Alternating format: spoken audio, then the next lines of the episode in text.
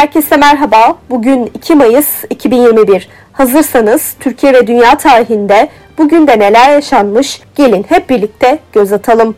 Dünya tarihinde bugün yaşananlar. bin altı yüz yetmiş.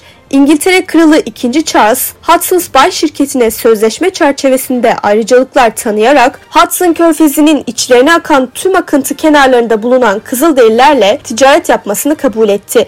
Kürkçü topluluğu bunu dünyadaki en eski müessese olarak görüyor.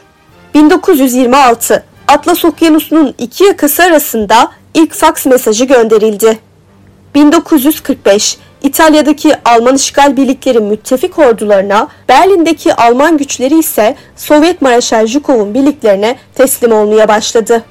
Türkiye tarihinde bugün yaşananlar. bin sekiz yüz seksen beş. Anadolu'nun ilk lisesi olan Kastamonu Abdurrahman Paşa Lisesi'nin temeli törenle atıldı. bin dokuz yüz doksan dokuz. Fazilet Partisi'nden Merve Kavakçı, milletvekili yemin törenine başörtüsüyle katıldı. Olay Türkiye Büyük Millet Meclisi'nde protestolarla karşılandı. Bugün doğanlar. bin altı yüz altmış. İtalyan barok dönem klasik batı müziği bestecisi Alessandro Scarlatti doğdu.